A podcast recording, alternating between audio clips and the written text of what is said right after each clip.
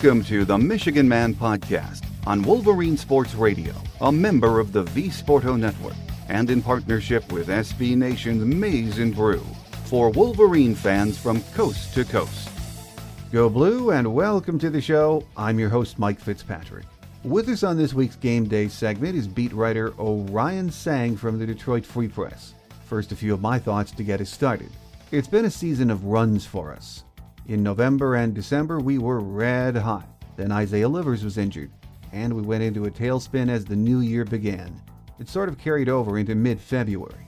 Then Isaiah came back, and we thought all the pieces we needed were on the floor. But Isaiah wasn't at 100%, really still isn't yet, and then Eli Brooks broke his nose, which had a negative impact on both ends of the floor. We were not sharp the last couple of weeks of the season, and we were playing some of the best teams in the Big Ten, which did not help. That's all behind us now. It's a clean slate. On Thursday, we get the postseason underway at 12 noon against Rutgers, a team we beat two times this year. I'd like to think we can regroup and have a strong Big Ten showing, and then carry that momentum over into NCAA play. It's easier said than done, though. You can't just turn it on whenever you want to. I still have a feeling that if we string a couple of wins together this week, we might be in for another run in the big dance. We've seen it happen before, and that's why we love March. My guest today says if Michigan is on their game, we can beat anyone in the country. But we need to shore up that defense and get the perimeter game hitting on all cylinders. As he said, it all depends on which Michigan team shows up in the postseason. Beat writer Orion Sang from the Detroit Free Press joins us next here on the Michigan Man in partnership with our friends at SB Nation's Maize and Brew. So stay with us.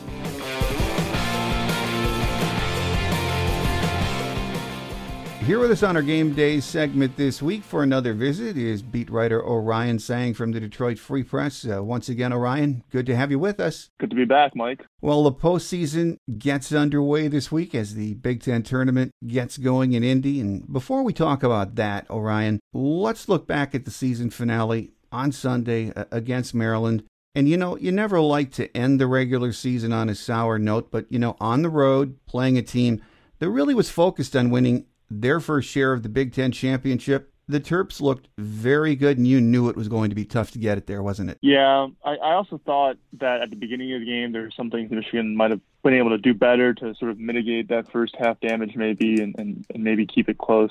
Obviously, Maryland had some tough shots, right? And, and you yeah. got guys like Wiggins and Ayala.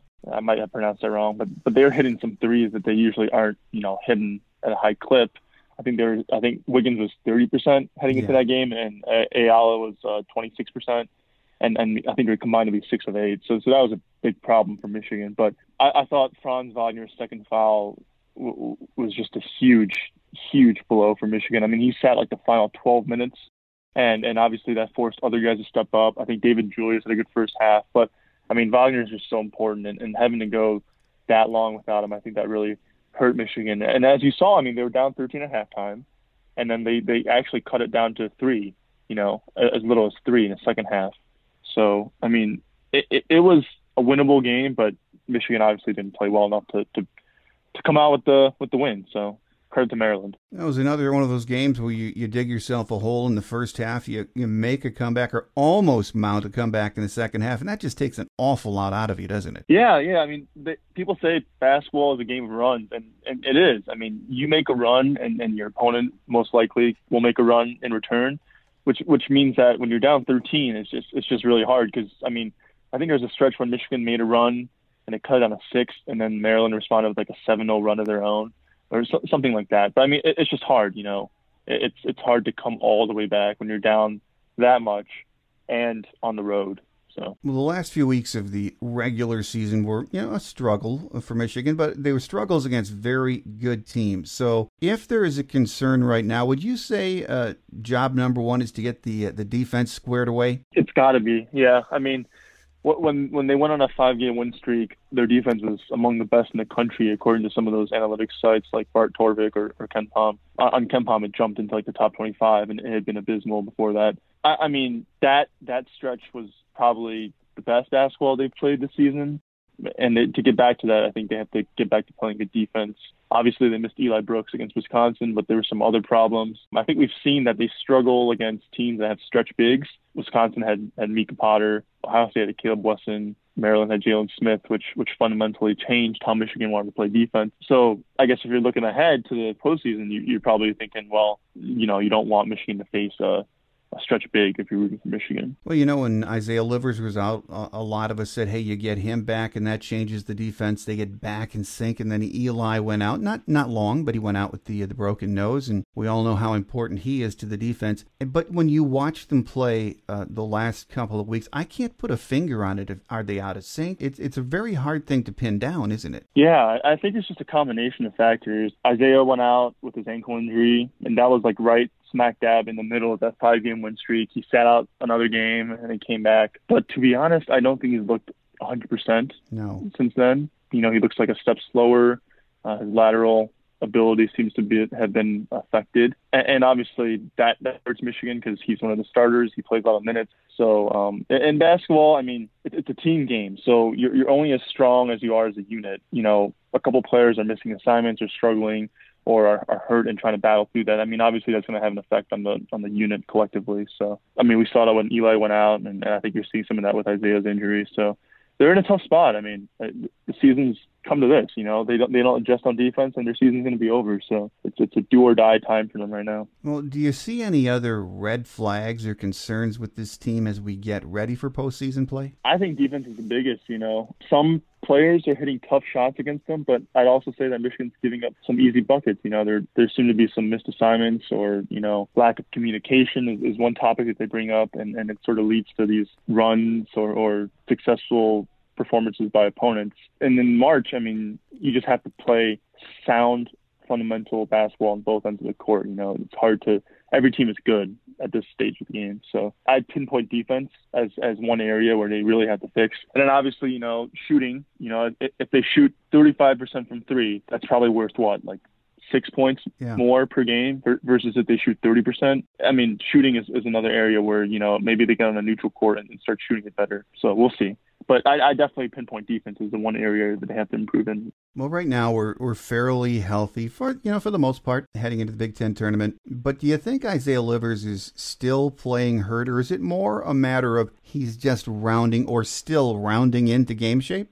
He might be. I, I, I don't know. They're, they're pretty tight-lipped about this stuff, and I think I asked Juwan about it uh, recently, and, and he kind of shut it down, saying that uh, I mean, if he's out there, then he's healthy enough to play. But Isaiah told us a while back when he came back from his groin injury that you know he just wasn't going to be 100% again this season. You know until he got to the off season, and and then he had this ankle injury too. So I have to imagine he's not fully healthy right now, and he's trying to trying to grit his way through it. So we'll see. And then there's Eli Brooks. We just talked about him a minute ago, but he's playing with that mask on. Does not look as aggressive, especially going to the hole or even spotting up right now. Has he said anything, or have you had a chance to talk to him about how that mask is? Is it still a period of him adjusting to that? We talked to him the first game back. I believe it was Ohio State, right? Uh, we talked to him after that game, and he said, you know, the mask felt good, was comfortable, he got used to it. I, I think about the not finishing part. I think that's probably just a characteristic of his game. He's he struggles to finish at the rim. I think he's shooting like 45% on twos. He, you know, he just doesn't finish at a high rate when he gets to the basket. I think that's more of a probably a trademark characteristic of his offensive game. I don't know. I, I think he looks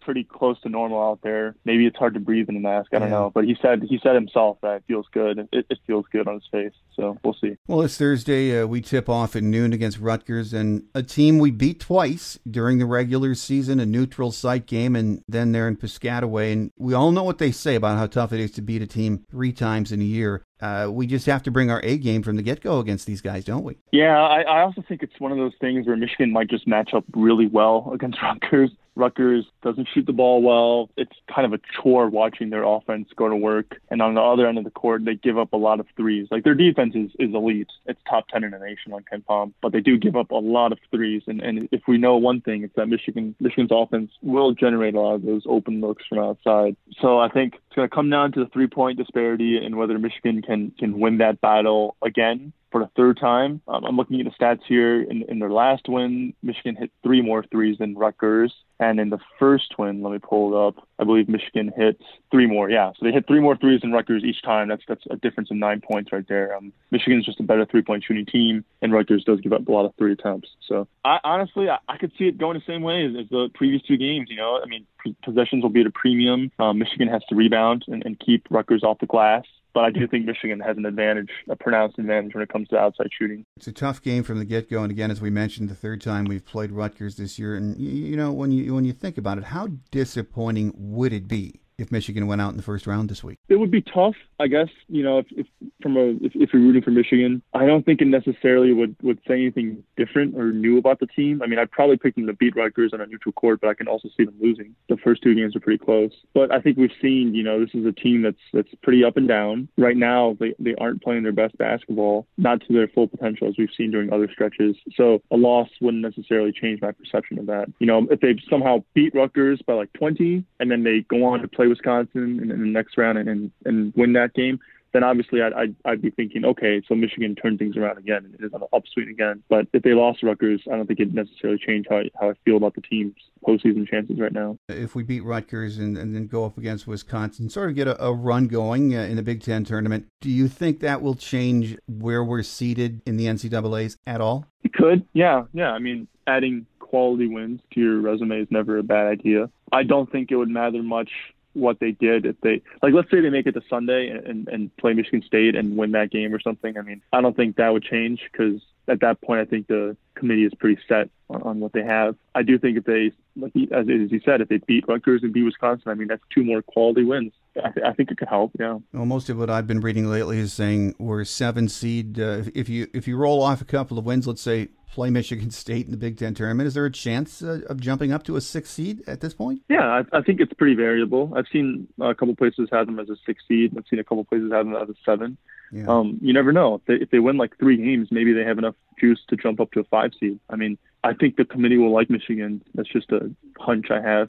They have a pretty solid resume, some impressive wins, and they have a hard strength schedule too. We'll see. I mean, it's really hard to say at this point. Winning can only help you, really. Well, there's been a lot of talk this year about how many big teams uh, will get a bid. In January, the thought was, you know, it could be 10. And in February, a lot of analysts were saying, eh, probably eight. But this morning, uh, Monday morning, USA Today was again projecting 10. What's your best guess and how many teams realistically are going to get in? That's a tough question. I'm not a I'm not a bracketologist, mm-hmm. um, but I'll give my best guess. Obviously, you have the three three-way tie, first place. Those guys will be in. I think after that, Ohio State. I'm gonna try. I'm gonna try to do an order of, of how I think okay. how highly they're seated. So I think three teams up up there um, will be seated pretty highly. Ohio State four, Illinois after that. Then you got a bunch of teams that kind of slid into the postseason, so it's tough. Uh, Iowa, Penn State, Michigan, Rutgers, and then I think Indiana probably has done enough. So I, I think ten. Yeah. I think Purdue is looking outside of like looking from the outside at, at this point. Minnesota, I don't think is. I mean, they'd have to probably win the tournament to, to get in. Yeah, 10, 10 seems like a pretty, pretty uh, good guess, but I mean, my uh, bracketology knowledge is rudimentary. if I if I had to have a best guess, I'd say those ten. I just listed that. It would be great for the conference if we get ten teams in, no doubt about it. It's been such a competitive uh, year, a fun year to watch Big Ten basketball. From your vantage point, you've seen them all. Uh, does the Big Ten, you think, right now have a team, maybe even a couple of teams that could make a, a big long run in the uh, tournament? Oh yeah, the one whose stock I would buy right now is Michigan State. I mean, they've got a star point guard. They've got one of the best centers in the nation. I think that highly of Xavier Tillman. His defense is, is just so good, and we've seen him shut down essentially entire teams, you know, with his ability to contest at the rim and, and shut down other centers. I mean, he's just so good and, and probably undervalued. I, I feel like this has been said before, but you know that one-five combo is, pretty important in basketball. You know, you're you're as strong as, as your point guard and center, and I think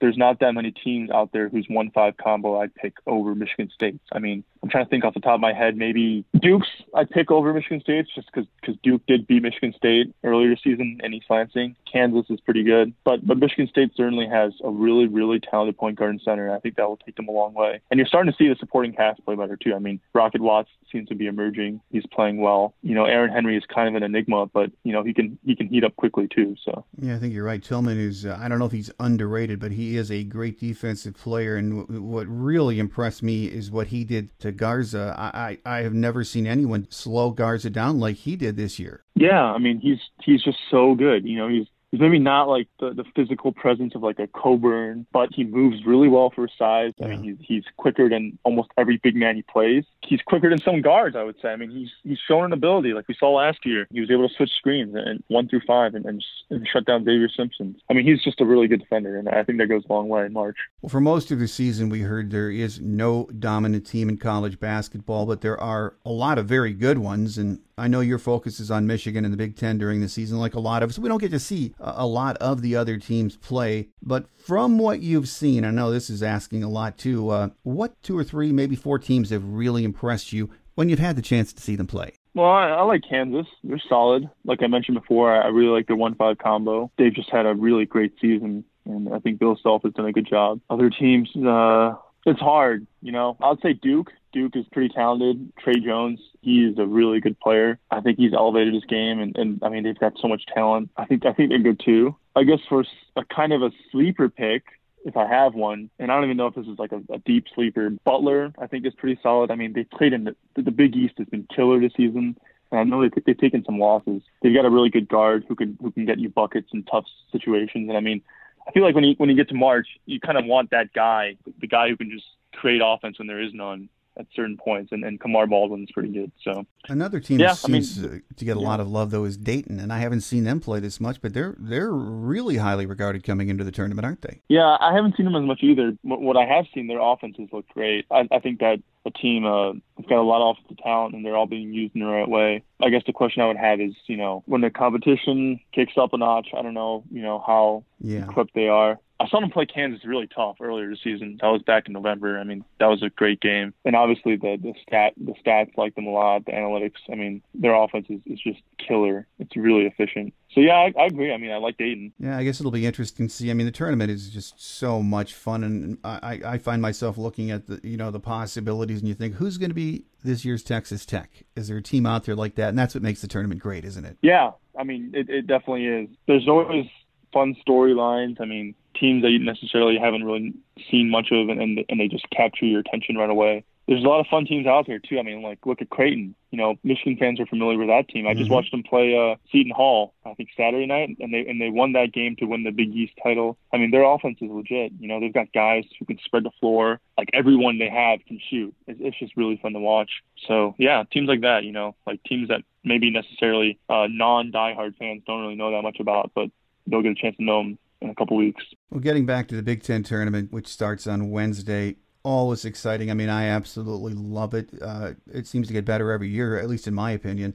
But this year, as competitive as the Big Ten regular season was, every game is going to be a great matchup and just take an awful lot out of each team, isn't it? Yeah, as we've seen in in conference schedule, I, I think it's just a killer conference. Yeah. I mean, there's so many good teams. I mean, Minnesota's a good team too, and, and they're going to get left out just because they played a really hard schedule. You know, there's no way around it. I don't know. I think uh, you could see any number of teams win it. I mean, seems like Maryland and Michigan State being on the same side of the bracket is a tough deal for for both teams. But maybe I'm just you know, underrating Wisconsin. I mean, Wisconsin's really good too. We'll see. Well, Michigan still has uh, business to take care of in the postseason. We talked about their defense, but you know, when you look at the season with the Big Ten tournament yet to go and the NCAA's, Juwan Howard's first season was it as you expected, or did he, in your mind, exceed expectations to this point? I wrote that Saturday, Juwan's first season, I think you have to quantify it as a success right now, even before he's even gotten to the postseason. I just think there's so many factors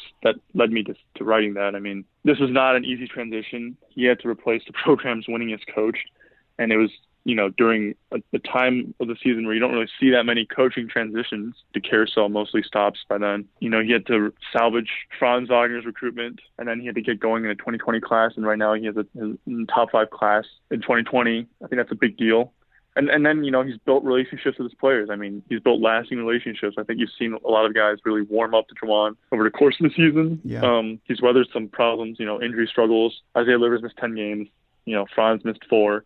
Xavier was suspended for one. Eli broke his nose. I mean, they've dealt with a lot of you know guys coming in and out of the lineup, and, and you know they, they're making the tournament. I mean, yeah, they've lost some tough games, and, and yeah, there's been some times where I think you can criticize you know what he's doing, but overall, I think it's been a success. You know, it, it, was not an easy situation, and I think he's made the most of it. And I think the most important thing about his first year was setting himself up for future success. I mean, it's a, it's a bridge year. He recruited one player on his team. That was Franz Wagner. I mean, everyone else he inherited. It's a transition year, and I think he set himself up, you know, to have success down the road. He with a good recruiting class, with getting guys to buy into the program, with showing that you know he had the coaching chops to win big games. So overall, I think it's been a successful year.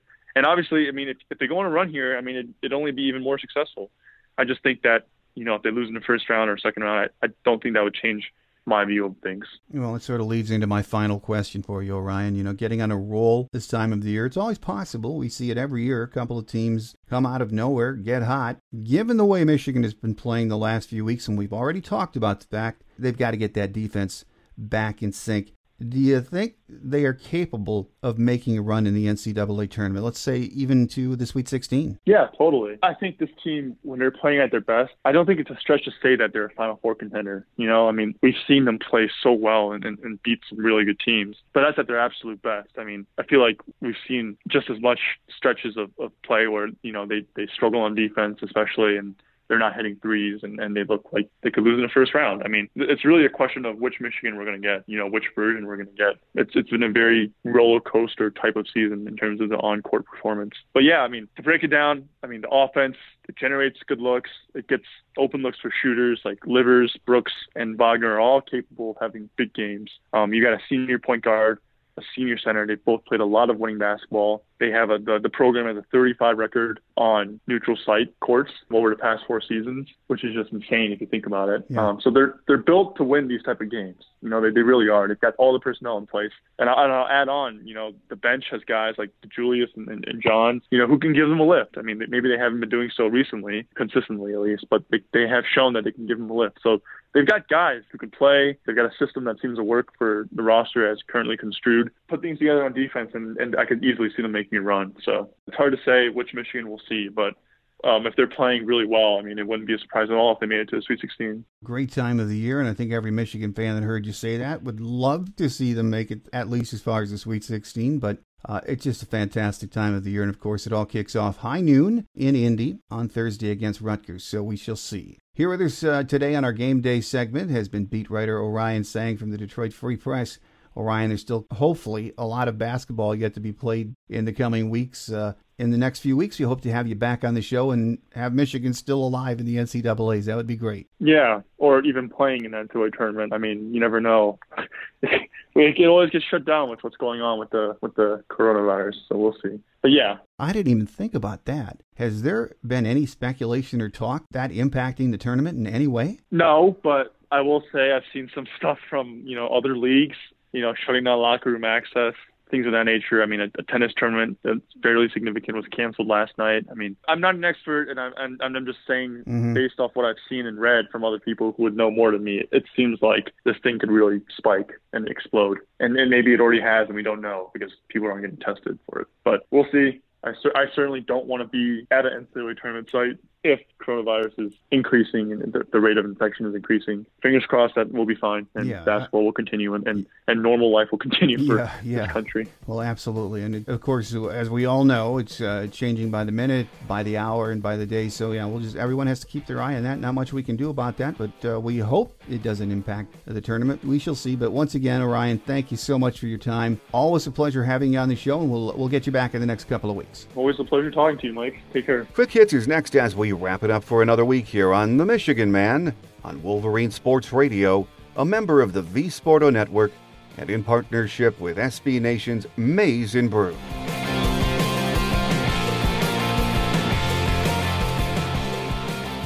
On Quick Hits today, women's basketball was unable to overcome a third quarter deficit and fell to Ohio State 66 60 in the Big Ten tournament semifinals Saturday night at Bankers Life Fieldhouse in Indianapolis.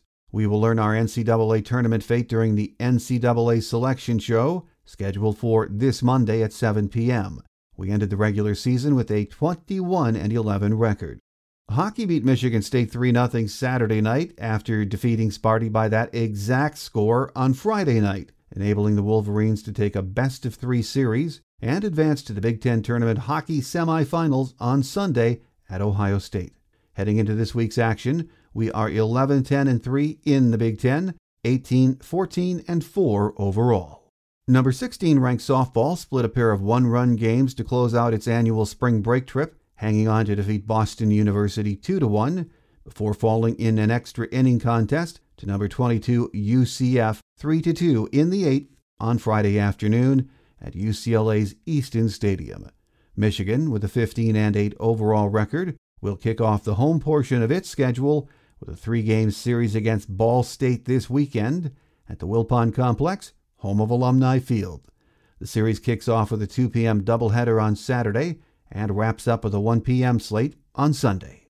Number 16 ranked baseball split a doubleheader with number 24 Pepperdine to finish its time in California, winning 7 4 in Game 1 before falling 6 1 in the nightcap at Eddy D. Field Stadium. Michigan will return to the friendly confines of the Wilpon Complex, home of Ray Fisher Stadium, for its home opener, a four game weekend series against Canisius, First pitch is this Friday at 4 p.m. Our record as we return home is 8 and 7. Thanks again to beat writer Orion Sang from the Detroit Free Press for being our guest today.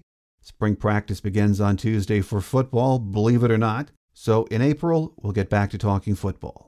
The next few weeks, we'll stick to basketball, and let's hope we get the defense going and make a run in this week's Big Ten tourney. On Sunday, we'll find out where we'll be going in the NCAA tournament, and let's hope we're in for another couple of weeks of Michigan basketball. That's it for now, though. Thanks for joining me, and make sure you come back next week. I'm your host, Mike Fitzpatrick. Have a great Wolverine week, everyone. Until we meet again, take care, and as always, go blue. Thanks for joining us today on The Michigan Man here on Wolverine Sports Radio, a member of the V Sporto Network, and in partnership with SB Nation's Maize and Brew. Our listener lines are open 24 7 for your calls at 313 263 4842. That's 313 263 4842. Or email us at the Michigan Man Podcast at yahoo.com. That's the Michigan Man Podcast at yahoo.com. The Michigan Man podcast is produced at the studios of Robin Lynn Productions, Allen Park, Michigan, and is not affiliated with the University of Michigan. Go Blue!